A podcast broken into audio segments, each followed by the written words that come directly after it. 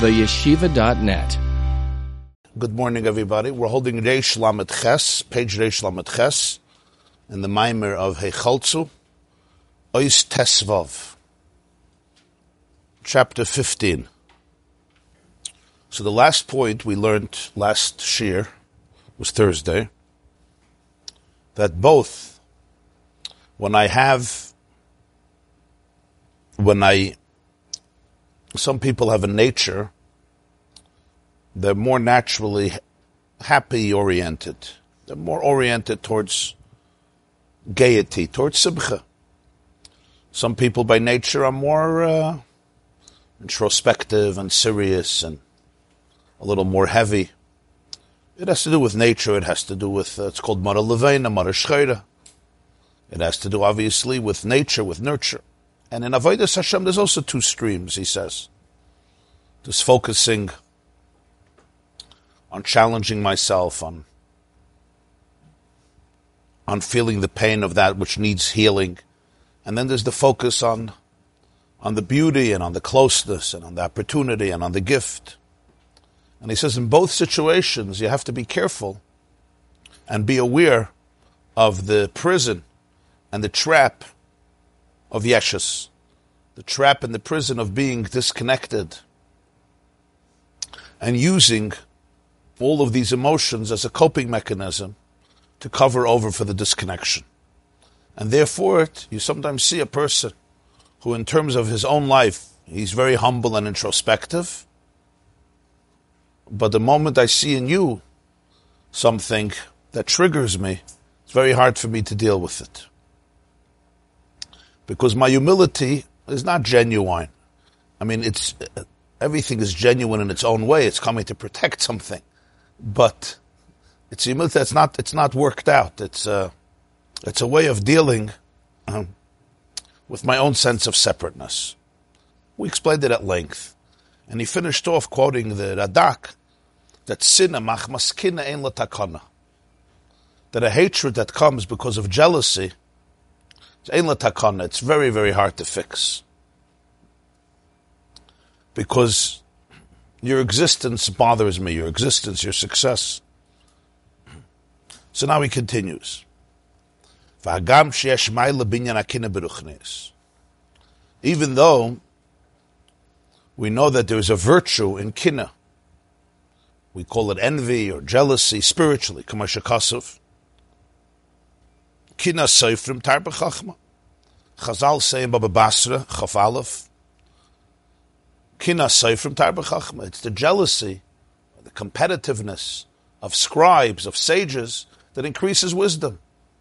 I look at you and I see your motivation, I see your success, I see your achievements, and I want to emulate, I want to learn from you. Fakert. Sometimes it brings out good things in people. Kina soifrim. You look at somebody else and you see what they accomplish, you see how they live, and it motivates me. No, it's not a bad thing. Tar b'chachma. Kedusha v'medrash rabba al pasuk v'tekani rachel b'chaysa shekin asa b'masa ha'tovim. The Medrash says in Parshas Vayetze, it says that Rachel was jealous of her sister. Rashi quotes it. It was that she was jealous of her sister. She was jealous of her ma'asim tovim, of her goodness, her good deeds. And Chazal say that's not a bad kinah. You know, somebody says, you know, I'm jealous, I'm jealous of you. I look at you and it, it, it, it it's inspirational. That's the, je- jealousy is inspirational. The pasuk says in Mishlei, Proverbs chapter twenty-three, Al yikani libcha b'chatoyim ki im b'Yiras Hashem. Don't be jealous. Don't let your heart become envious of sinners, but only of Yiras Hashem. When you see somebody and they have true Yiras Hashem, oh, now you could let your heart become jealous. Say, ah, I would like to have that. He says, yes, that's all true. Jealousy is sometimes a beautiful thing, but there's one condition. It's the goal that you're searching. There's something good you see. A person is engaged in a ma'aseh tov, good deed, or chachma, wisdom, perception. So I would love that. I would love to acquire that. So a person is jealous. somebody who professes this, what's the point? It's a motivation for me to work towards these types of goals. Until a person can also achieve some of this or this.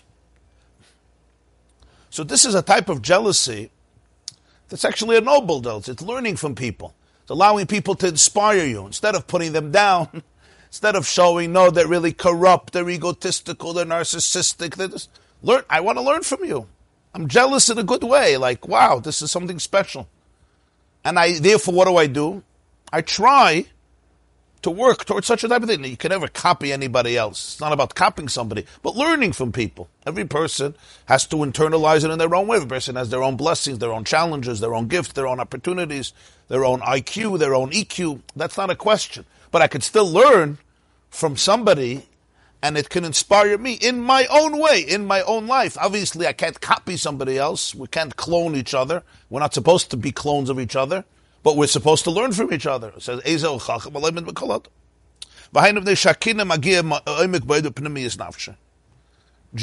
and here, here the jealousy is in a, in a positive sense, touches you in a very deep place. We know that jealousy generally touches people in a deep place. But here it's in a positive sense. You want to learn from good things you're seeing. So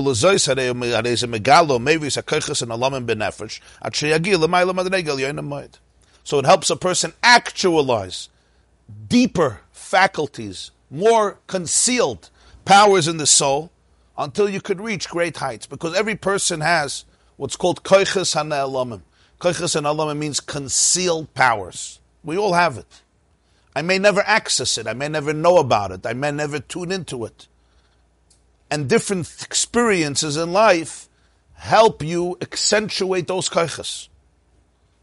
Or if not, they just remain dormant. They're there, but they remain nelam. Nelam means they remain secretive. They remain concealed. You never, ever bring them out to the fore. How much brain power do we use from our brain? How much brain power do people use over their lifetime? four percent, five percent, six percent. So you're talking about a brain, and a person lives for many years, and they use five percent of its capacity. So now you understand how much the koiches and alamim are. You're not talking about uh, from ninety-nine you get to one hundred. You're talking about, it's incredible what people's koiches are. But I don't know about it. I don't know about it. It's hard to know about it. So there's different experiences, he says. Here, this can really, it, it can bring it out in you. It can bring it out in you, if it touches you. It's explained elsewhere. The power of an Ur that's called Or Chozer. In Kabbalah, there's something called Or Yashar and Or Chozer. Yashar is a direct light, and Or Chozer is like the rebound, that which returns. You know, when the ball bounces off the the, the wall, it has a whole new momentum. The Or Chozer, Shemevi mehelam elagilui, as a koiches and alam biyusin harbi mekoich Or Yashar. Huh? Reflected. That which is reflected back to me, it could sometimes bring out deeper parts in me than the direct light. In other words, just the awareness that comes from myself. The awareness that comes from you. You know, the feedback you get from your spouse, the feedback you get from your children, the feedback you get from other people. Relationships, they can bring out something. Well, I know it all by myself. You know it by yourself. That's called Or Yashar. But the Or Chozer, the rebound, is always much more powerful. Because it comes back like with, uh, with uh, you know, you throw the ball. Then when the ball, when they're playing handball, right? So the connoisseurs of this particular sport will explain to you that there's the momentum that you create with the racket. But then what happens as a result of the wall is a whole new, a whole new, a whole new energy in the game. That's a mashal, a physical metaphor for the Or Chozer. The same is true with people. There's what I bring in, and then there's the feedback I get from you. I can't expect that, because I don't know how you're going to respond. That's the Or Chozer, and it goes much deeper. It, it, it's a very interesting thing. We learned about this once in the Maim of Reb Hillel. We learned in the three weeks then, a few years ago. Or Yashar Or Chozer. This is also true when it comes to kinah, jealousy. I don't know if the, the right translation is jealousy here. I'm not sure it's the right translation. I don't have another word. But... Uh, Kina soifrim tarbachma. In other words, the type of envy that relates to holiness. The kol zok sheyachpatz es hatov. This is because the person is looking, he's desiring the good. Aval kasha be'emes, there's another type of jealousy. I'm jealous of you. That's a whole different inyan. So don't confuse the two things. There's, I'm jealous of something that you're involved in, something you achieved, a quality that I see that really touches me, it inspires me. That's a beautiful thing. Rachel was jealous of her sister. Kina soifrim tarbachma. Al yikane libcha b'chataim kim b'Yiras Hashem. So we have sources for that in Torah. Three sources he brings. But that's all. There's something that you have gained, you have achieved, you have worked on, and it touches me, it inspires me. Huh? So loy sachmoid. Yeah, so loy sachmoid in halacha is that there's something that you have. That's an example for the second thing. There's something that you have, like the Torah says, you have a house, you have a wife, you have a, a property, whatever it is. And I uh, and I want it. And I start planning of how to how to get it out of you, how to how to wrestle it from you. So the Torah says loy sachmad, right? It's a type of chimud that the person begins to plan how to do it, how to pressure you to sell it to me, or or manipulate you, or get it out of you. Yeah, so that's the definition of of of, of loy sachmad in halacha that Rambam explains. Now, here you can see the difference between something physical and something spiritual. If I'm jealous of your house, or your private plane, or your private yacht, your private yacht, your private plane, we got the right person. Be'ezer Hashem ein tog. Ken ish wissen. Chaim lebrach. Es wird nicht bringen Simcha sein, wie dagenisht. Chassidus is besser. Aber, uh, so that, it's either you have it or I have it, right?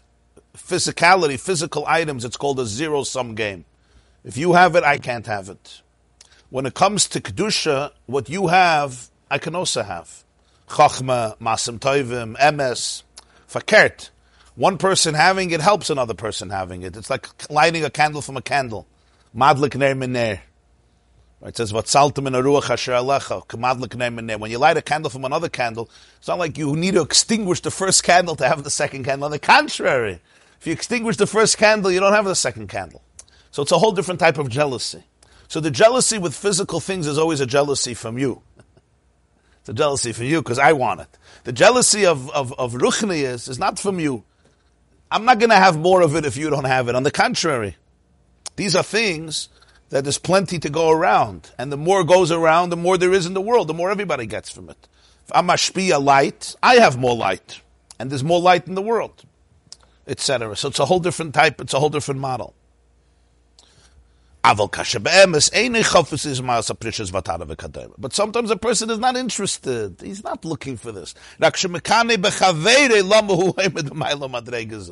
can't stand that you have this. That's what's bothering me. And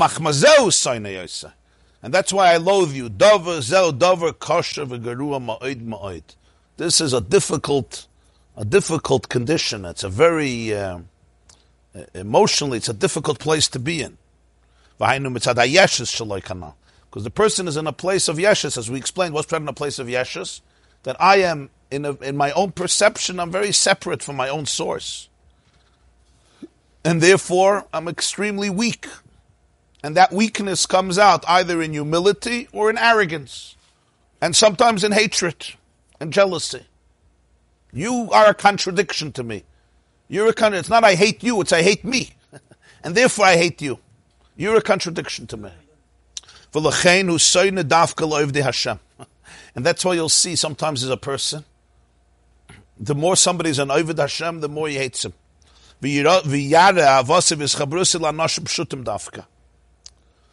When it comes to very simple people, he'll show love and he'll even show connection.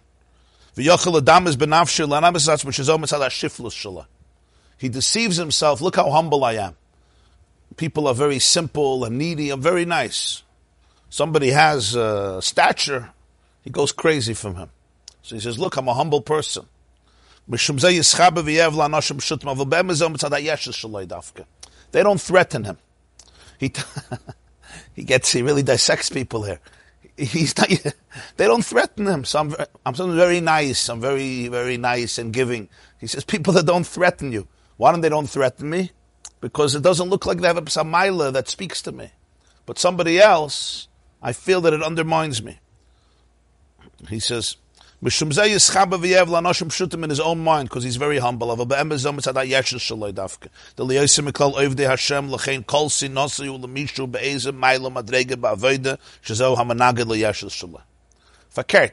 He's talking here to a person who's involved in Avodah Hashem. So anybody who's in the same uh, uh, the same frequency, yeah, the same maila, so he's menaged, he opposes my Yeshus, my sense of being, because my sense of being is based on separateness from Ein Sof. That's the difference of Bittul and Yeshus. Bittul is that I really exist because I'm connected to the source of existence.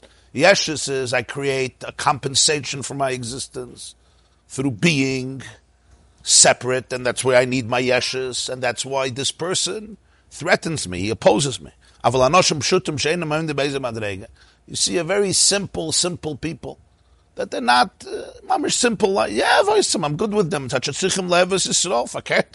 you have to love Jews. And somebody who's more arrogant, more grub, more brute, and more yesh. Sometimes it's even more. By being nice to them, it feeds his insecurity. Because since he's an elevated person, so to speak, and they're low, so therefore they're full of respect. They cherish and hold on to every word. So it helps him build this sense of fakeness, fake ego and insecurity. But somebody who's in the same field doesn't have that bittul to me, so it's very hard for me. Huh? Also, yeah, yeah. Can, yeah, I have this example sometimes, and it's not an easy thing. Sometimes you'll have uh, a therapist, a mashpia, a rabbi, a teacher, a mentor, and he'll take somebody out of the mud, and he's so nice and gentle to him and, and really helps him. And then the person grows and grows and becomes a personality, and he doesn't like him anymore. You know what I'm talking about? Huh? Now he could become dismissive and abusive, and, and the, what happened? What happened? As long as you were a shmata, and you knew it, and you're completely subservient to me, now you're my protege. You're my, my, my favorite. I take care of you, but I'm completely in control. The moment you, uh, it happens sometimes also with Bali Tshuva. I'm sorry to say this, I'm just, uh, you see it happening. You have to know about these things. So we have somebody, he, he makes somebody about tshuva and takes care of him and takes care of her, and really to, you know, they come, huh? They become very dependent. And then as they grow, and they may actually have, you know, they may actually have talents and skills that are much greater than the other person in their own way. Everyone has their own thing. And suddenly you sometimes see that he's almost threatened by them. Like, you dare be independent? Oh, you're thinking on your own? And sometimes people subconsciously create a manipulation that you always have to be dependent on me. You have to tell me before you go to the dentist, right? Because I have to tell you when to go to the dentist, because I know your teeth very well. And before you buy a hat, and where are you going for Pesach? Why do you have to tell me? You don't have to tell. And it, it works both ways. Sometimes the makabel doesn't know better. He he remains dependent, because this is like my deity. So these are all things we have to be careful of. As long as you were a posher to mensch, no problem. I'm unbelievable with you. I'm so humble. I go down, I go down to the gutters, I go down. I go down to the to the projects. I go down to the, you know, places that nobody else goes down to. But he says, but what is it really feeding? Sometimes it's really feeding something inside of me that is not worked out. Sometimes with children, it's true. When your kids are cute and very little, right? It's very easy to love them. Then they get older. They become independent. They have their own opinions. It's not so simple. A lot of par- we're not always honest about it, but a lot of parents struggle with this. This kid you would die for. You, you, you saw him, he came into the house, and he was everything. It's just a few years later. Now he's bigger than you. He may even be stronger than you. He certainly has his own opinions, right? And suddenly you're feeling threatened. You see this in the workplace as well. You mean as you rise in the office? Your manager, yeah. Mentors, they get threatened, almost get threatened by you. It's like, as long as I was a rag and a doormat, you were in love with me. You gave me everything. You gave me time and money and resources and energy and attention. Now, it's not chas v'shalom to knock all the goodness that people do. It's just to be self-aware. He says, realize that with people who are in a much lower space, at least in your perception, you're so humble.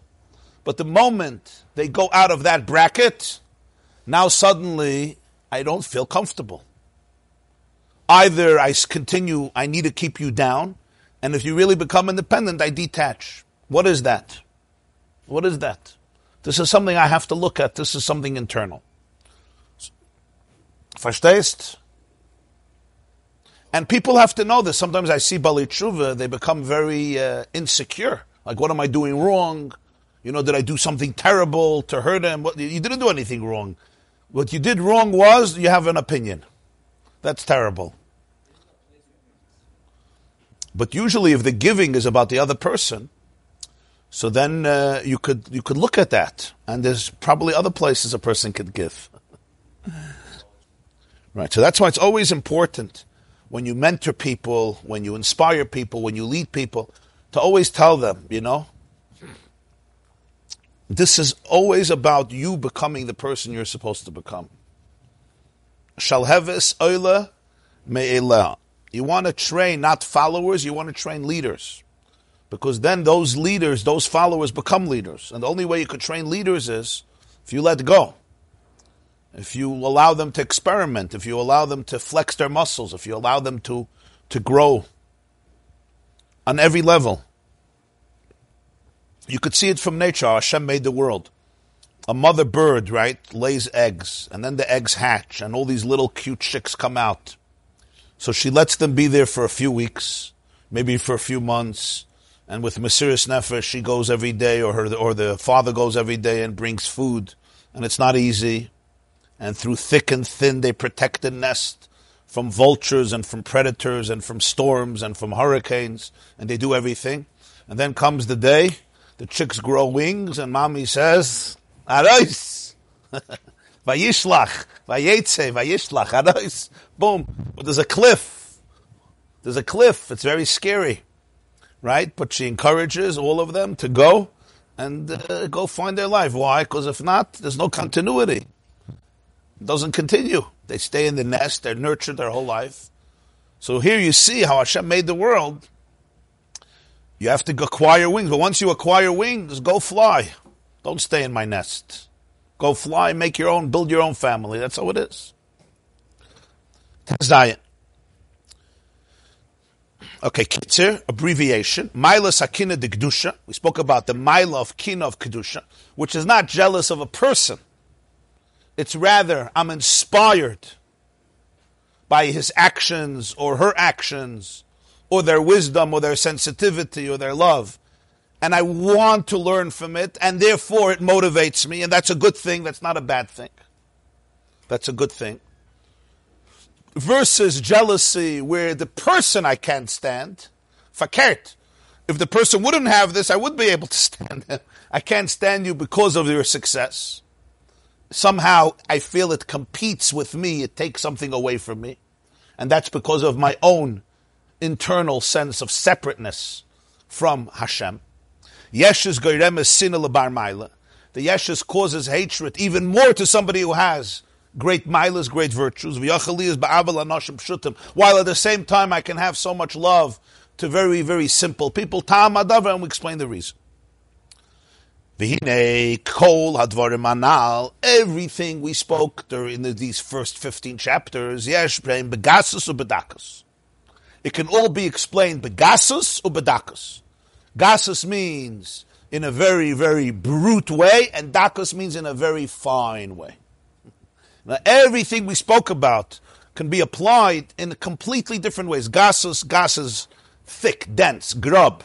In other words, sometimes it's very brute, it's very concrete. And dakus is a fine, daka min adaka, edel, in a very edel way. So when you say the word bittul, the word yeshus, you can talk about it in endless different ways, how it's expressed. Sometimes it's a very, very subtle, very, very fine. And if you're not very sensitive and self-aware, it's not even an issue.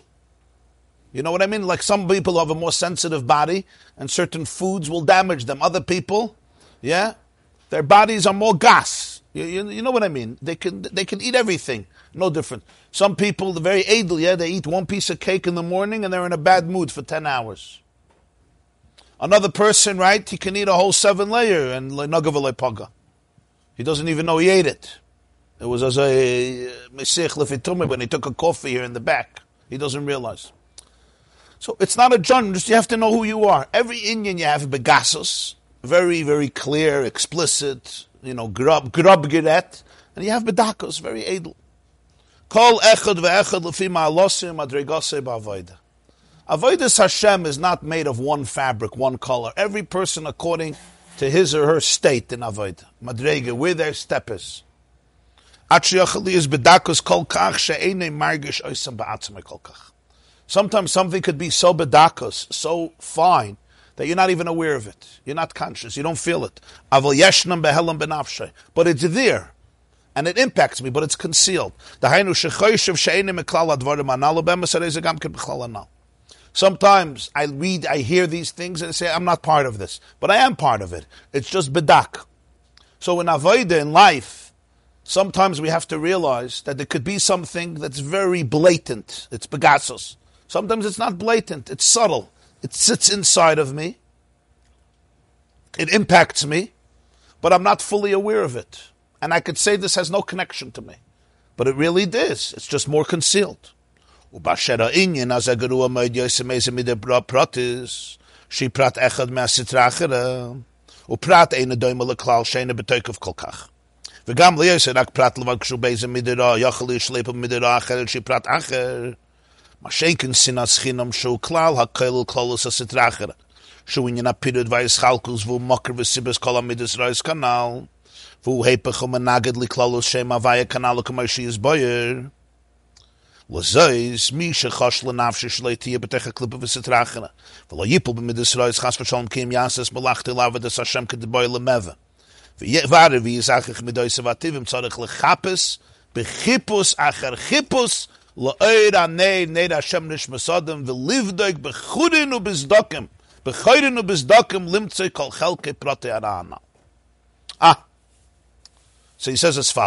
We explained in the beginning of the Maimer, if you remember,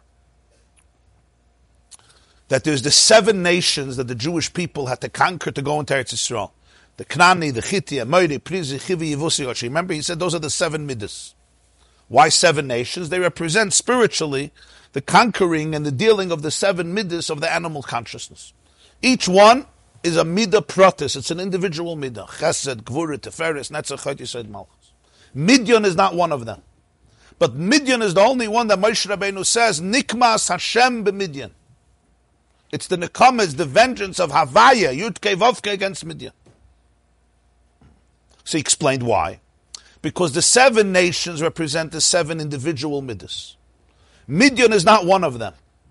But Midian, in a way, is at the root. It's at the core. It's at the source. Because it's rooted in the very experience of Yeshus. That the person essentially is broken. What do we mean broken? Broken means I'm disconnected in my own perception. You're never really disconnected. But in my own perception, I'm disconnected from the oneness of infinity, the oneness of Hashem. All the midos royas feed from that. Therefore, I need a different type of, I need a certain type of love, and I need certain types of strength, and I need certain types of connections. All of it is fueled from Midian. Midian comes from the word modern, which means strife, quarreling, dispute, hatred, animosity. So it's not one midah. In a way, it's the source for all the midas. All the midas feed off that. That's why it's not one of the seven. But it's Nikmas Havaya b'Midyan. He said it's menaged to the very Shem Havaya, like he said earlier, and he's going to explain still this. He's going to explain. So he says this. When you have one middah that's a middah pratis, it's an individual middah. So a prat is not doima to the klal. A detail is not the same like the whole klal, like the general issue that encompasses all the details. Because first of all, it's not so strong, it's just a prat, it's a detail. Second of all, because it's a prat, so therefore it doesn't mean from this middah you're going to come to another negative middah, not necessarily. This is a self-contained middah, because it's only one prat.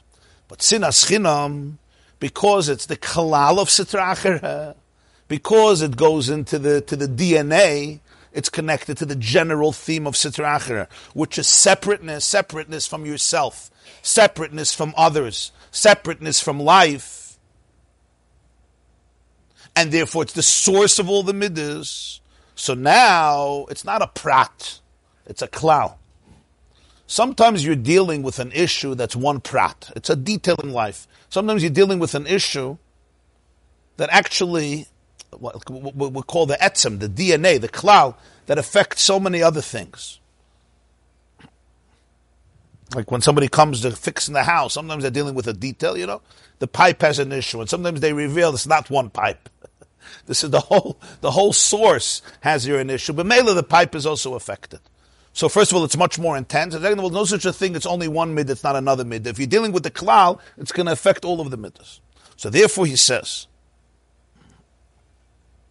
somebody who's sensitive to their soul, we need to do what's called b'dikas chametz. L'chapis achar chipus. He uses the word l'chapis, to search and search well in all of the churin and zdakin, the holes and the cracks, like it says by b'dikas chametz and meseches psachim. They have to be b'dik la'od hanei, but you need a candle. Which candle? Neid Hashem nishmas adam. It says in Mishlei that the candle of Hashem is the neshama of a person. The soul of a person is the light, it's the flame of Hashem. You can't just be b'dik chametz without a neir Hashem. You know why? Because b'dikas chametz can also be done with Yeshus. Sometimes the worst. You go into a place of self-loathing and self-hatred and self-judgment, and it's the worst form of Yeshus in the sense that everything is bad, I'm, I'm horrible and horrible. It's another coping mechanism where you detach from life and you're the worst thing who ever existed, that ever existed in the world. You're the monster of history. You have to be very careful with that. Like he said earlier, Bittul can also be very, very, very uh, dysfunctional. So you always need Neid Hashem Nishmas Adam. You could, you have to check for the Yeshus, but only with the light of the Neshama. The light of the Neshama, the Neir, has to guard. This explains also halachically, because you need a candle. We have flashlights. Thomas Edison, put put on. Okay, the Gemara didn't have, they didn't have lights in the house. So you had a Neir, right? But today, you have lights, and Megay Tarum with candles and this. But the truth is, now we understand if the halacha is a toitzah from the spiritual halacha, you can't just be baidik stam. You need the neir Hashem nishmas adam. You need the neir of the neshama to be baidik chametz, to be able to see the chametz. It's interesting also, the beginning of Maseches Pesachim, the opening of the Masechtas, Ur er, baitkin es hachametz loir haneir. That's how it starts off. So the Gemara's first question is, my Ur, what's Ur? What does Ur er mean? And it's a machlokes there. Or nighi, or leili, does or mean by day? Because or is light. Vayikra lekim la or yom. So or la'arbasa means the light of arbasa, the day of arbasa. And the Gemara, you would think it would be a five-line question, a ten-line question. The Gemara doesn't stop. It goes daf, daf beis, daf gimel, almost two dafim to analyze the word or. Every pasuk in Tanakh that's connected to the word or is brought up for a conversation. This way, that way, this way, that way, this way, that way, until after two dafim and more, the Gemara says, Or means night. Doesn't mean day. Or l'arbasa means the night of arbasa. When we do b'dikas chametz, not the day, the night of arbasa. So the question is, you have to make it so complicated. You couldn't just write leil arbasa. You have to write Or, and then there's dafim of Gemara. Mm-hmm. So the Gemara says the Tana wanted to use a... Uh, Uh, uh, uh, a lashon nakiya, nice lashon. The question is, leil is such a bad word, night. The Rishonim say Pesach Dvarecha Yoyer. When you open your words, it should be with Oyer. The Meiri says Pesach Dvarecha Yoyer. Alpinister, it's very, very important. Because the worst thing that can happen by B'dikas Chametz is you don't have Oyer. The worst thing that can happen when I go into my night, I go into my darkness, and I go into my holes and my crevices and my cracks to search for my chametz is that it's done without oir. It's done with a sense of gloom and darkness and depression. Because then what happens is it often gets reinforced. That's what he says. You need to have the neid Hashem nishmas adam, the oir. That's why he starts off oir larbasa. Even though oir means night. It's taka with night. It's taka done at night. You don't have to search for it by day. If you didn't do it at night, you do it by day, obviously. But then the b'dikas chametz is at night. But it's always done with ur. It's easy to be done with fear and with a sense of gloom. How horrible I am. That's also a coping mechanism. You know, we explained in earlier classes, class number two and other classes, that today we know in the world of trauma, there's a sense of complete isolation. You're detached from the world. And that's the ultimate definition of Yeshus. People used to translate Yeshus as arrogance. But that's not what Yeshus means. Yeshus means you're alone. You're broken off from the source. And therefore you have to become a something outside of the real something. I have to substitute it. That's what it is. It could come out in insecurity. It could come out in arrogance. It can come out in a crazy ego of narcissism. It can come out in a person who feels like a doormat. It can come out in mental illness. It can come out in complete, complete no boundaries. It can come out in complete detachment from everybody. It can come out Gasus. It can come out bedakos, like we said. But the nekuda is isolation. I'm in an isolated spot, isolated, really isolated. And therefore I have to create a new existence to cope in my isolation. You toifus what I'm saying. So that if that isolation is fueling the b'dikas chametz, I'm not going to find any chametz. The b'dikas chametz itself is chametz. It's like using the chametz to find chametz. You can't use chametz to find chametz. People give up. Of course. We give up because there's no no light at the end of the tunnel. Or somebody once told me, Rabbi, why, why? There may be a light at the end of the tunnel, but I can't find the tunnel. Or the tunnel is too deep. Or there's actually no light at the end of the tunnel. So that's why Ur er means the light has to be in the beginning of the tunnel. Not at the end of the tunnel. Before you go into the tunnel, you need to have a candle. Then you can go into a tunnel. If not, don't go into the tunnel. Because it's dark there. The candle is the truth of the neshama that it's a chelik alakami mal mamash. Neir Hashem nishmas adam. The neshama, the candle is the light of Hashem that burns in every person. That candle is divine. That's infinite. It's holy. It's sacred. It's beautiful. It's perfect. It's splendid. It's graceful. It's undamaged, untarnished, and it's whole. It's part of the whole. It's in a state of bittul. The neshama is in a state of, what does bittul mean? Alignment with the Ein Sof. It's always in dveikus with the Ein Sof. So with the night light of the neshama, I want to search and see where I feel so broken and how I could bring wholeness into that rupture. Because we're all ruptured. You know, what we're learning here is the trauma doesn't begin because of a certain event in life. It can intensify. It begins with creation. We're going to see that the second half of the Maimon. It begins with creation. There's a rupture in creation. It's not like, you know, sometimes people get into this delusion, we're all supposed to be whole, and then there's a few crazy people that are broken. That's not how life works. Life breaks all people. And then some of us learn how to live in broken places better than others.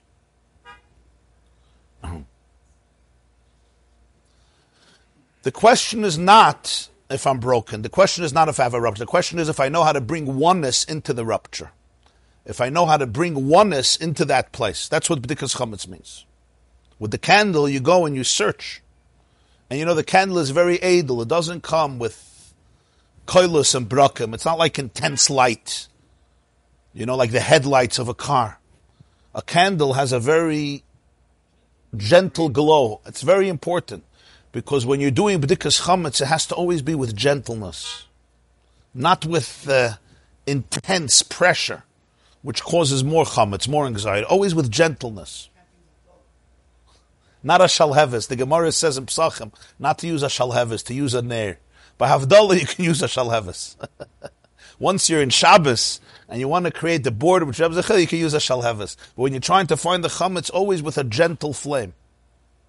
Because if I come with a, with an army, with troops, you know, with headlights, you know, like the deer, you ever see the deer? What do they call it? The deer, uh, what's the expression in English? Huh? The deer in the headlights? You freeze, you freeze, more pressure. You start screaming at yourself, you freeze. You have to be gentle. Why do you have to be gentle? Because the source of the Yeshus, if I'm not gentle, the Yeshus becomes stronger. Because I feel more isolated. I feel more condemned. I feel more detached. So I become even more. I may not show it to you, but deep down, I become even more dejected. So it always has to be done with gentleness, with ahava. You don't communicate bittul through Yeshus. You communicate bittul through bittul. So that's the idea of the Neir Hashem Nishmas Adam. The Haris was Tutzach. Limtzei kol chelkei protei hara anal.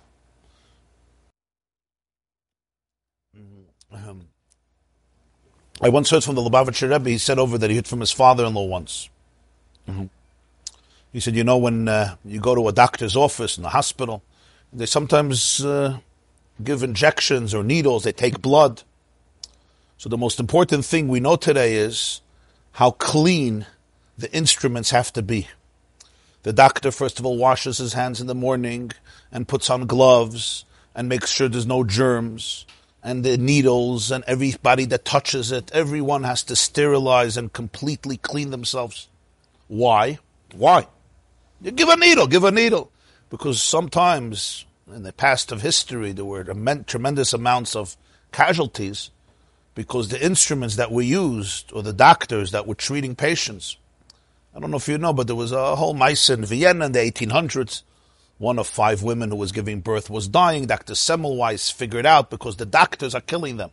Because the doctors were coming from autopsies to giving births. So they were responsible for all the death. It's a crazy story that happened in the eighteen hundreds. They put him in a mental institution because other doctors didn't like him. And then a few decades later, they realized he was right. That the doctors have to clean their, their hands. What's the problem? The problem is like this. I'm trying to treat a person who's sick.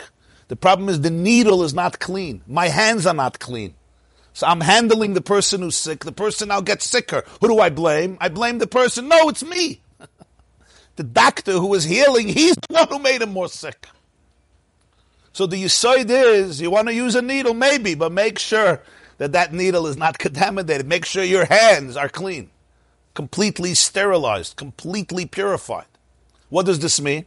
This means when you're doing bedakos chametz on somebody else, the first thing you have to make sure is that your needles and your hands are very, very clean. Because if they are themselves not clean, so then that's what's making the person much more sick. We blame the patient, it's the doctor who did it. So this is very important in Ruchnius. In Ruchnius, you cannot do bedakos chametz with dirty hands. My hands have to be clean, so you need to have the Neir Hashem Nishmasad. You're giving musr to people, right? You're giving musr to your children. You're giving musr to your friend. You're giving musr to... Even you're giving musr to yourself. But if my hands are not clean, my needles are not really, really purified, then that could be the cause of the damage. This is hard work. Because now I have to look into myself. What needles am I using? I blame you. Eh, he's not ready. He has infections. He doesn't have infections. You're the infection. You have to sterilize the needle in fire. Neir Hashem Nishmas Adam. That's how you sterilize a needle. You put it in fire. Or they put the hands, they put the hands through chemicals and detergents and soaps that clean out the, the, the, the dirt there. You can look it up. Doctor Semmelweis was his name. In Vienna, it was a famous story in the eighteen hundreds, a crazy story. Thousands and thousands of women were dying after childbirth. Yeah. And they couldn't figure out why. And he started to say, it's the doctors doing it. The doctors are killing them. The doctors went crazy. They said, I'm a shugana. They put him in a base meshugayim. You ever read the story? A crazy story. This was in in in in, uh, in Vienna. eighteen forty-five, eighteen fifty-five, those, that zip code. You remember Nehemiah when it happened? Before the pastor. Before the pastor. Yeah, Louis, Louis Pasteur. Then a few decades later, he became uh, completely vindicated. But B'Shai, they put him in the basement Shagayim because he was challenging the doctors. And the Rebbe's father chaired that, the Rebbe. So the Rebbe once said over that he heard from his father-in-law. He once went to a medical... Uh, medical place, and he was saying that he was he saw how much they're sterilizing their needles and cleaning up, and he realized that in Avodah, when you're when you're going to put a needle into somebody else, just make sure make sure that needle is very clean, because if it has my own Yeshus, my own insecurity, then actually not only will I not help the person, I'm going to give them over my own disease, and they're going to blame themselves. They don't want to say the doctors... Uh, It's also, it's a very deep thing. You have a therapist who's not worked out, yeah? So his own problems he puts on his patients. You'll forgive me, I have a rabbi, yeah, who's not a worked out person, or a mashpia. His own problems he puts on the other people. It's a very dangerous thing. We all have problems. Nobody's perfect, no rabbi, no therapist. But you have to be aware. You have to be at least self-aware to some degree. You understand? I have my own needles, they're dirty, yeah? So I, I, I pass them on. It's really my issues that I put onto you. And then you become an object in somebody else's unresolved uh, anxiety or guilt or whatever it is. Makes sense? Huh? They say Musar is an injection. Musar is an injection. And before you give an injection, make sure you give yourself an injection. That's why the Baal Shem Tov said, it says in Parshas Kedusha, Hoicheach toichiach es amisecha. Why twice? Hoicheach toichiach. Rebuke, you should rebuke. So the Baal Shem Tov said, it's a beautiful vart. It's not just a vart, it's a way of living. Hoicheach, rebuke. But before that, toichiach, there's one more person you have to rebuke. Yourself. Meaning, before I speak to you, I have to always speak to me. This is self-awareness. So there's people... plots, they scream at their ch- kids. They go crazy at their children. Whether they scream or they speak nicely. But before you speak, great. But just look into what's happening here. Where is it coming from? If it's coming from anger and disassociation and and you just frustrate the living daylights out of me, it's going to sound very mussardik and maybe very holy. But I need I need help. Which is fine. Which is fine. Hoicheach, but before that, hoicheach. You want to use a needle? Maybe. But let's sterilize it. Let's get the fire going. That's not so easy. It's easier to put the needle into you than to put it into me, right? I'm a doctor. I don't need needles. That's what he said. B'dikas chametz, you need the Nei Hashem. Livdak b'churim u'bizdakim. Why churim? Because sometimes it's in holes, it's in crevices. Limtzei kol chelke pratei aranal. To find the parts, sometimes it's a part. Sheim amoinim oisei me'avodah amitis. Because this stops a person from real avodas Hashem. From celebration of avodas Hashem. When a person is in a state of bittul, you're in a place of achdos, of oneness, with yourself, with others, with HaKadosh Baruch Hu. Ve'enem evarer mezachich midoisav. And I'm not refining my midas, I'm living in, in, in la la land. I live like in a fake world. Ulavadam legamni minafsha. And to do biur chametz. There's b'dikas chametz and there's biur. You search and then you could get rid of. If you don't search, you can't get rid of. The chametz is there. Pesach comes. There's no biur. There's, you need b'dikah for biur. The purpose is not b'dikah. The purpose is biur. The bracha is not shekshanam teisav tzivanu al b'dikas chametz. The bracha is not shekshanam teisav tzivanu al biur chametz. But you can't do biur. You can't eliminate without examination, without awareness. If there's no awareness, there's no beer. So it's a beautiful concept here. Getting ready for Pesach already. You have to get ready for Pesach. You always have to get ready for Pesach. Yitzias Mitzrayim is every day. Beer chametz can't happen without b'dikas chametz. If there's no awareness, b'dikah means awareness, right? You bring a candle and you sh- shine a light. But which light? Not the light of negativity, the light of your neshama. It's the neshama, you have to shine a light, because this is the klal. Whenever you want to shine a light on trauma, you always have to shine the light of your soul. You have to always bring the light of your soul and shine it. And then you see, I don't have to be so lonely. I don't have to be so broken. When you shine the light of your soul on it, you see your options. You see your potential. You see the magnitude of who you are. And then you could make choices. And then you could do beer chametz. It's very hard to use that light because what's what usually happens, you're saying, why is it so hard to use that light? Because what happens is that when I'm in an isolated place, I don't know about that light. So even if I'm judging myself and doing my bedakos chametz, it's not with that light. It's part of my isolation. It's the other light I'm using. I'm using my darkness to judge darkness. The problem is when you use darkness to judge darkness, it's gonna, it's going to end up dark. It's like I'm using the needle, the dirty needle that's filled with uh, filled with germs, right? To clean up the other person. But the very needle is the problem. It comes to my skin and it brings the germs into my skin. Now it intensifies the infection. Rahman al-Islam. So psychologically it's also true. The needle has to be very clean, very pure. And then it feels good. It, it brings something sweet in. What's the first thing? Yeah, one second, yeah. Why is it so hard to connect to that light? Why it's hard to connect to that light. It's hard to connect to that light. Huh? It's sometimes hard to connect to that light for, for a few reasons. First of all, I may not know about it. Second of all, I may know about it, but I may not believe in it. Right? Uh, third of all, I may not want to believe in it. Because if I believe in it, then I could take, I have to take, I take, take responsibility, and there's growth. You know, if I don't believe in it... If I'm messed up, there's a lot of good things about being messed up, you know, right? Huh? Or internalize the light. Internalize it. If I'm messed up, it's the best excuse in the world. I'm messed up. There was a famous Yiddish humorist. They called him Shalom Aleichem. Shalom Aleichem today is not very well known, but Shalom Aleichem in the previous generation was considered one of the greatest Yiddishisten. And he wrote, ah? It was like a Pushkin for Russians. Right. For Pushkin was for Russians. Shalom Aleichem was for many people in the Jewish world. He grew up in a shtetl, in a kehillah. He himself left, uh, like so many of that generation, he left Yiddishkeit. He was very, very funny. He died here in New York. He's buried not far from here. So, uh, uh, um, I grew up in a house of Yiddishisten, a lot of Yiddishisten. So, uh, my father worked in the Yiddish press, so there were a lot of Yiddishists, and they were very into Shalom Aleichem. So Shalom Aleichem has a story.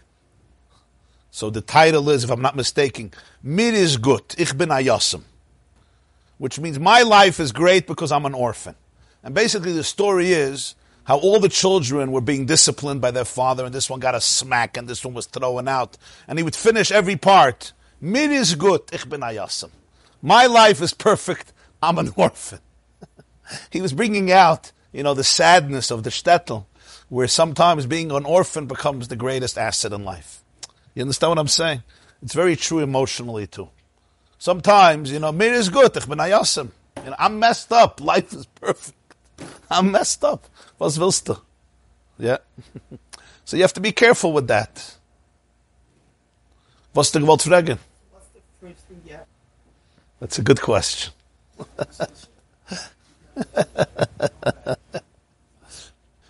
I don't know that it's uh, you're asking me a little bit of a technical question. It's a good question, but I don't have an answer what you should do. I think this is it's all about awareness.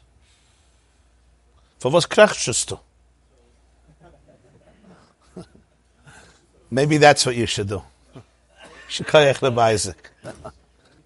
I once heard from the Lubavitcher Rebbe, he said that the Ragachover Gaon once said, a Yiddische Krechts is Tshuva Ilah. A Yiddische Krechts is Tshuva Ilah. A Jewish sigh, you know what a Krechts is? What he just did.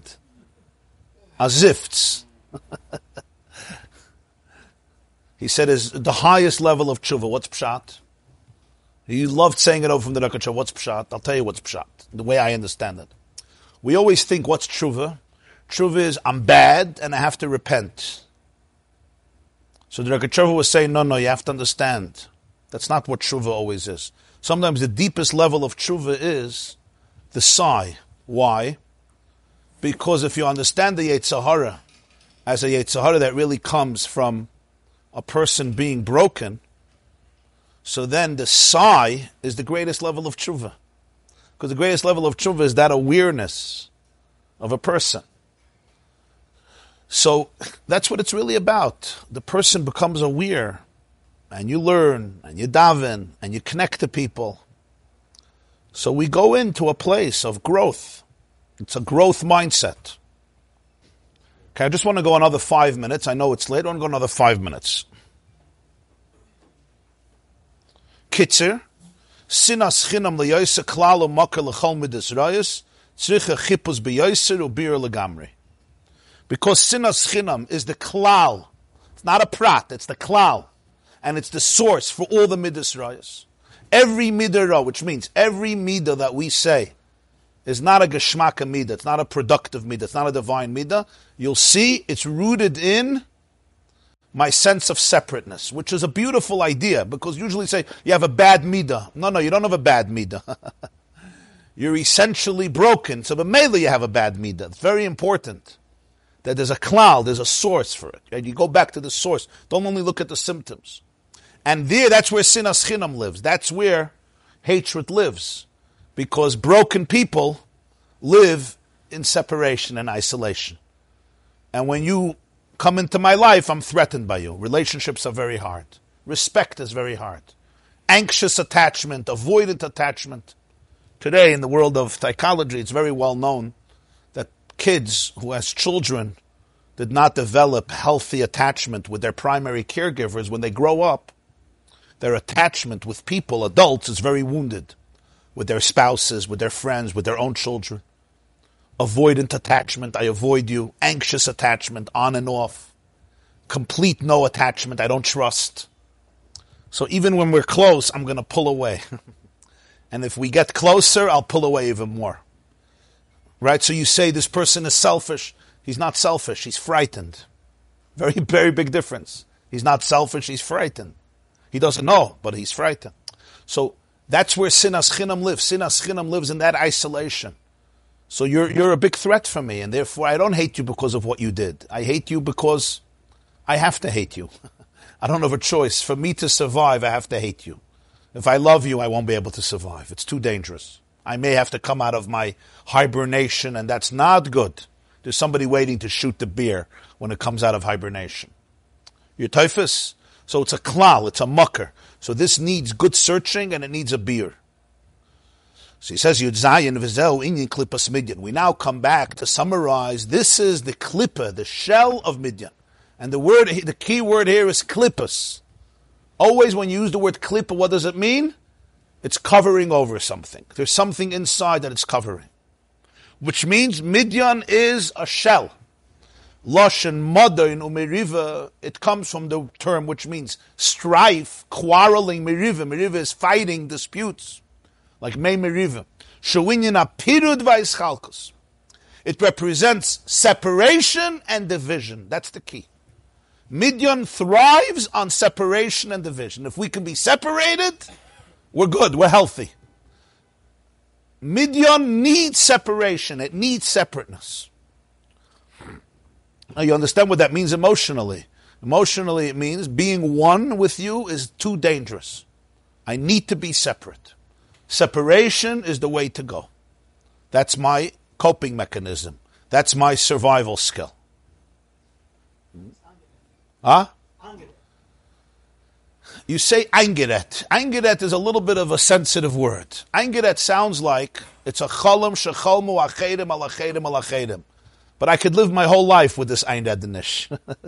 So when you say Angeret, it's it's it, the clip of Midian could be a shell that covers over and it defines me. I have no access to anything else. So you have to realize how real it can be. It could be very real. It's not a fake thing. Keinyan sinas chinam anal, and that's what sinas chinam is. I go to a place of separateness.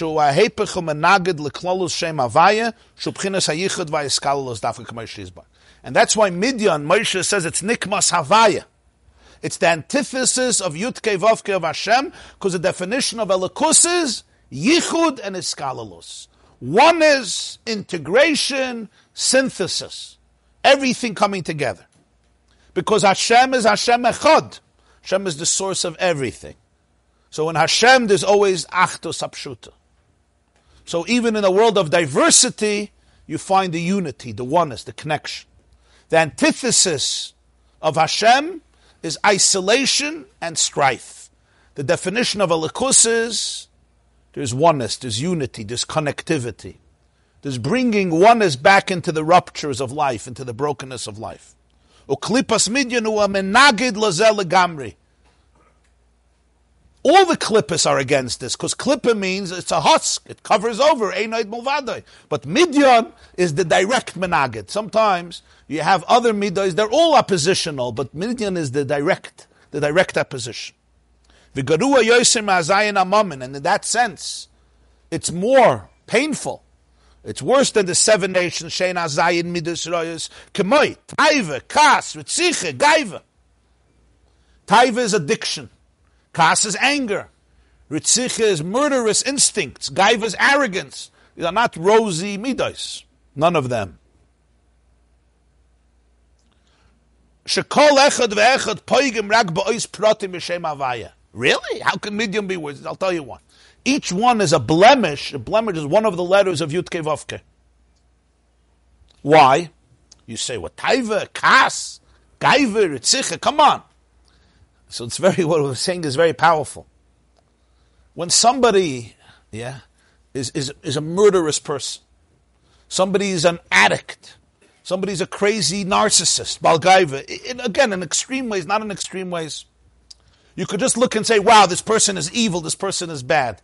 But that's a very superficial way of looking at it. It's a part in a person, but you have to be able to trace it back to the whole person. And if you'll trace it back to the whole person, you'll see the taiva, the gaiva, that's a prat. It's the way they're coping in life in order to be able to feel that they could survive and they have some control. If you'll go back, you're going to see the brokenness that happened at its in, in a very deep place. Person is living in a shell. They're not connected to all of themselves. There's a part of their core that's in exile in the klipa. It's in Golus and the Klippa. So this identification, this is now where psychology is coming at. Literally these words. One of the big systems that are very popular now is called I F S, Internal Family System. A Jewish guy, Dick Schwartz, Richard Schwartz. He published a book now. It's called No Bad Parts. What's his theory? His theory is that even the worst parts in people are not bad. They're all there to, in his mind, to protect them from something that's very dangerous. That if they don't, if they're not there, if they if they're not protectors, you're gonna destroy yourself. Ah, it's a terrible midah. It's a terrible midah. But in their mind, they develop just to protect you. That's fascinating. That means it's only a prat. And if you go back to the klal, you'll see it's a whole different story. That's why he says the Zion Amamin are not rosy. But that's not the Nikud. It's one she, it's one letter of Shem Havaya. All the Surim of Torah, Shasal Loisasa, three hundred sixty-five Avedas, Shepoigim Rakum Madrega Achas Protius.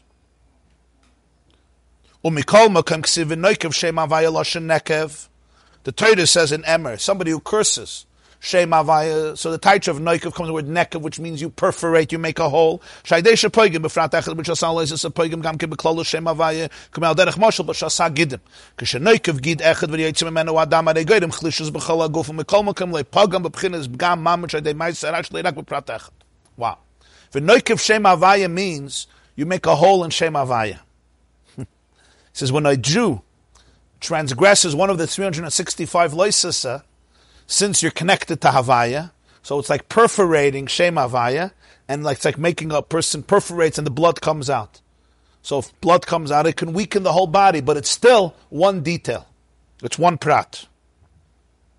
Mashaykid b'klippas Midian showing in apirud v'yischalkos.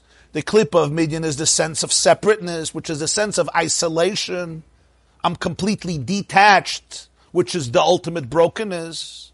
Hischalkos, I'm divided. What am I divided in? The truth is I'm part of oneness.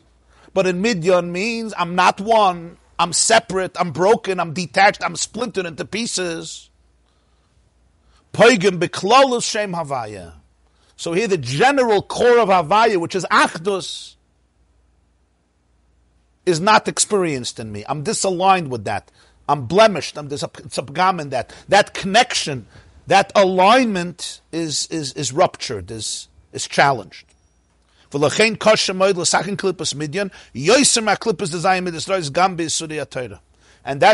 fix Klippas Midian is more difficult, because you're actually going to a deeper place inside, and you're dealing with the whole makeup. You're dealing with a klal. Whenever you want to fix a klal, it's harder than fixing a prat. You know, if you come into a business, you fix one detail, okay, let's fire him. If you want to fix the structure, it's much more difficult. You have to go much deeper. You have to put in more time.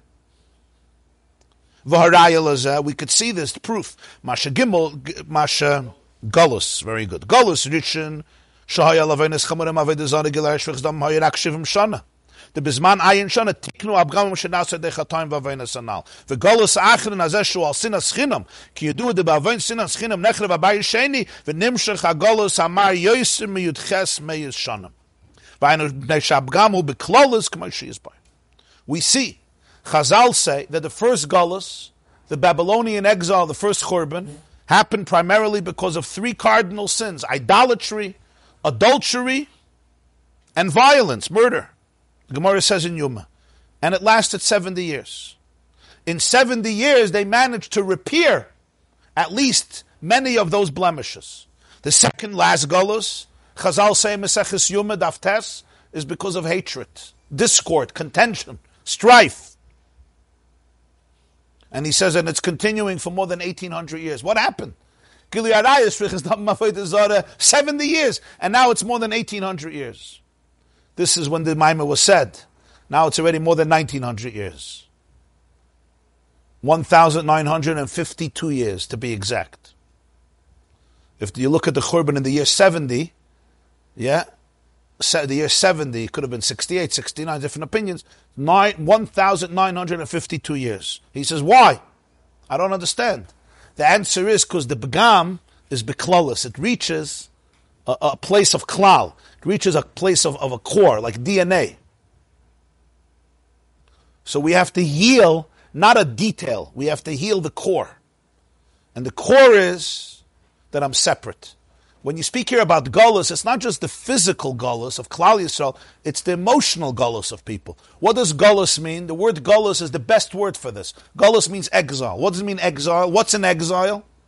If you take a king and you put him in exile, he's completely confined and, and subjugated like a person in prison. So when the nekuda of Ein Sof of a person is in exile, in a klipa, in a shell of Midian, it's completely eclipsed. So he says, "V'lachein amar losses nikmas havaya b'Midian." That's why Moshe says that the war against Midian is the nikama of Hashem.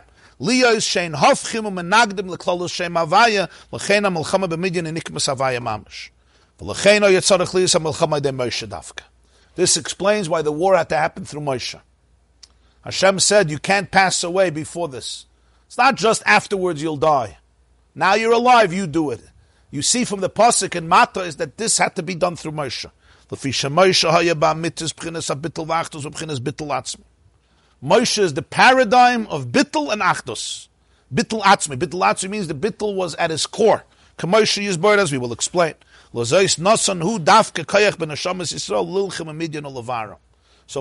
is the one that empowers the souls of the Jewish people to combat Midian and to eliminate. Moshe had to nominate the troops.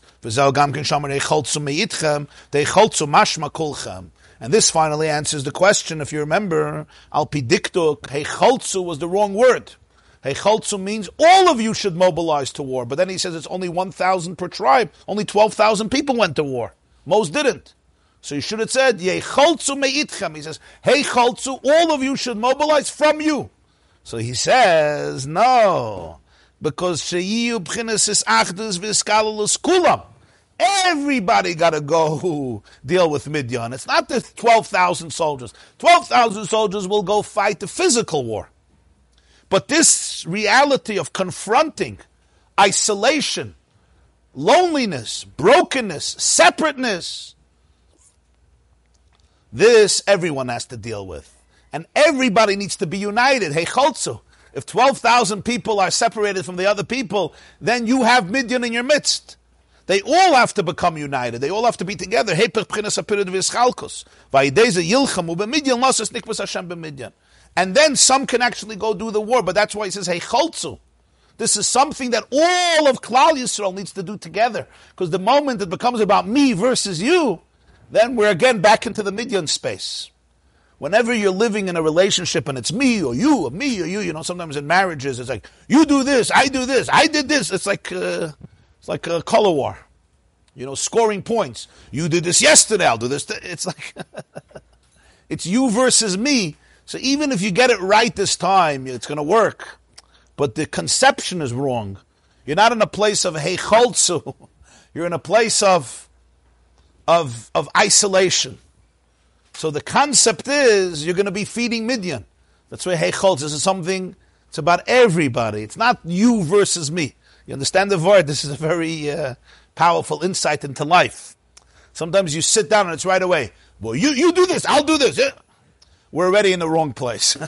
We're in the wrong zone. It's based, it's predicated on the premise of separation.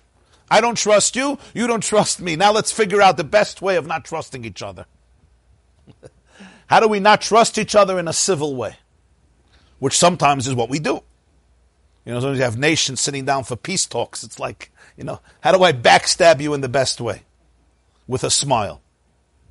They say a diplomat is somebody who sends you to hell, but makes you look forward to the journey. That's the definition of a diplomat. That's his chush. So then you're already not in this pla- place.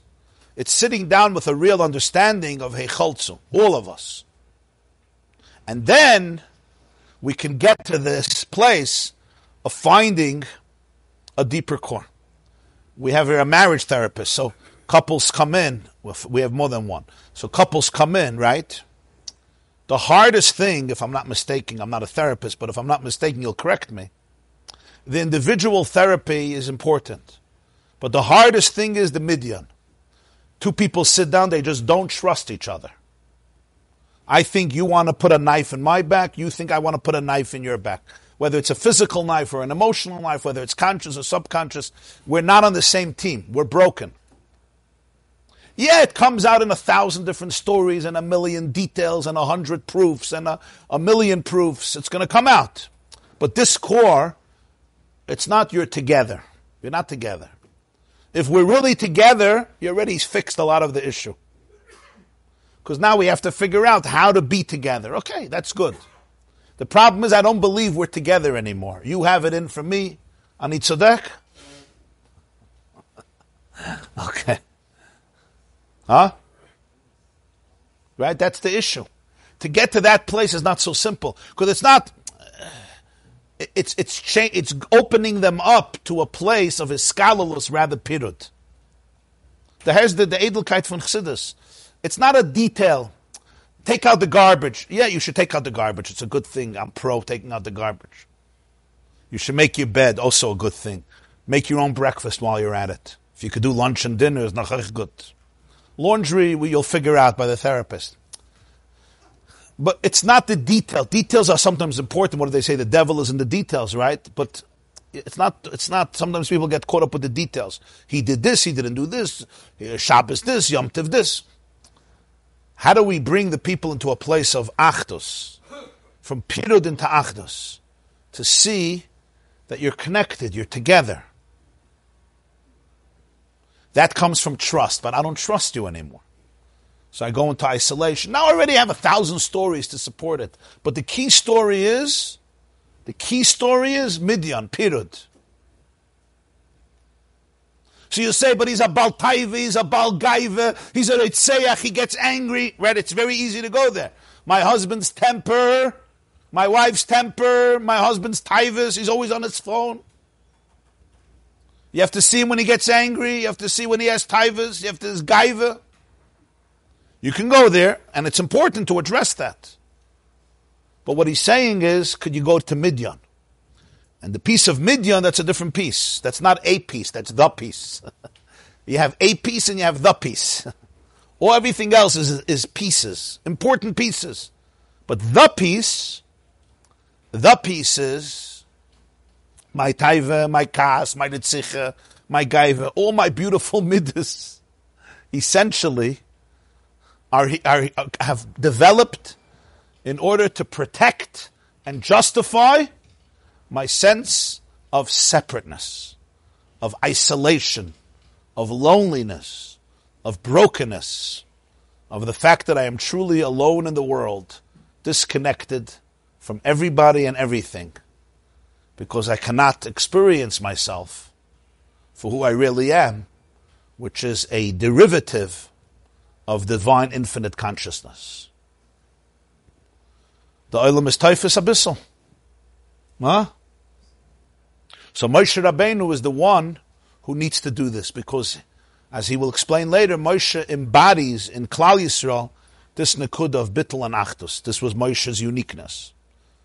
And we all need power to do this. We can't do this on our own. We need to do it together, and we need to be empowered. And that's the power of Moshe. So Hashem says, this is your thing. Klipas Midian. Moshe himself didn't go to the war. He sent Pinchas. But Moshe is the one who appointed everybody. Well, you know, Moshe ran away from Egypt. Where did Moshe run to? Midian. So Moshe dealt with Midian. And his father-in-law was Kohen Midian. He was the priest of Midian. So Moshe knew very well. Moshe knew about Midian before everybody else. He had a lot of experience. He even took a girl from there. So he married. He married into Midian. So he knew exactly what's happening, huh?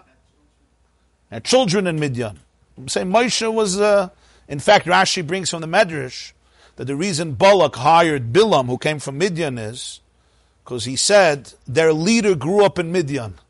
So we have to ask the Ziknei Midian, what's his secret? They know where he comes from. You know, he grew up in Midian. So that's why the Ziknei Midian came to, to, to Bilam. Where did Midian come in? It was Balak. He was from Moav, Malach Moav. So the Chazal say, because they wanted to know the secret. So Moshe had a lot of experience with them. Be'ezer Hashem will continue tomorrow morning, Tuesday morning, seven forty-five a.m. And nine thirty tomorrow morning is a women's class right here. Please tell your wives or daughters. Everybody have a beautiful day. Uh, what was, so what was the Midian's, the real Midah that we can point out? Is it sinas chinam or Midah? The, the nekud of Midian is sinas chinam. The nekud of sinas chinam, though, is is Yeshus. In other words, that I I create a substitute identity, what we call today a coping mechanism, a substitute identity to compensate for the void of not appreciating my true identity, which is part of infinite oneness. Right, but what did Midian do that manifested? Oh, what, what is the... I think in Midian you see uh, sexual addiction. And why is that so? Benois Midian. Well, I think it's it's a search for fake relationships, and the Avodah Zarah of Midian. Promiscuity is really that. Uh, I think uh, crazy promiscuity is uh, it's it's fake connection. Mm-hmm. So on the surface, it looks like uh, love and peace. Yeah. And that's, why are people addicted to uh, pornography? They're looking for relationships, but completely not real ones, on their terms. My own fantasy world, I don't have to really connect to people. It's a very sad place to be. Their marriages are on the rocks, or they're just lonely, even if they're not married. So therefore I go to all these places to stimulate that need for connection. So Midian knew that? Midian believed that? Apparently they knew it, and their Avodah Zarah was also Baal Pa'er. Baal Pa'er is you defecate. Like we learned on Shabbos, the idea of Baal Pa'er is that you really, uh, you know, you create a substitute reality, the excrement of reality, which has to be evacuated, becomes your God. Which is like a very, very strange concept. I've never seen a culture like that. That's the culture of Midian. And you see that uh, they came close to uh, to destroying the Jewish people. They came closer than many others. Through that uh, addictions. Yeah, first of all, the idea of Bilam. You know, they got Bilam to uh, try to curse them, like completely eliminate them. They somehow had this plan. Okay, that was transformed. But then with the girls of Midian and the Avodah Zarah of Midian, they were uh, very successful.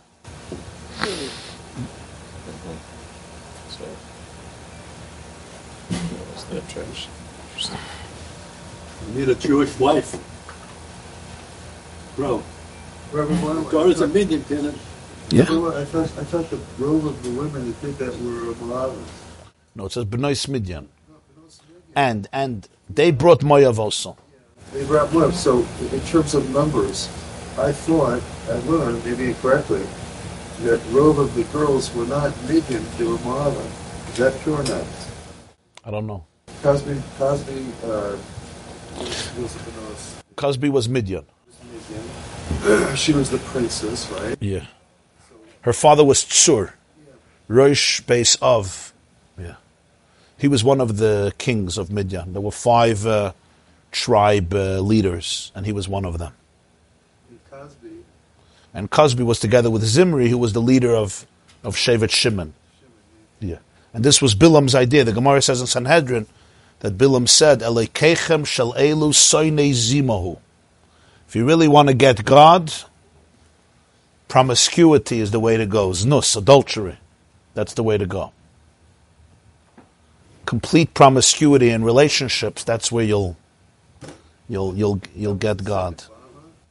Yeah, yeah, yeah, yeah, yeah. It's verstanden? Nein? Okay.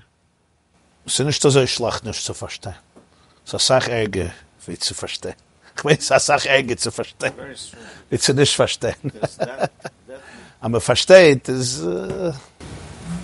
That Nikuda is already related to the one of the cardinal sins, sins of the first person in which we just adultery. Because, yeah, because how is uh, how is that it's more refined than adultery? Right, so I'm saying adultery is, is, is a manifestation, that's the point.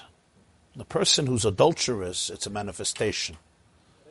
The core of sinas chinam, that's already the, that's on the atzmius level, on the D N A level. Yeah. The, the shoydish, the mucker, the clown.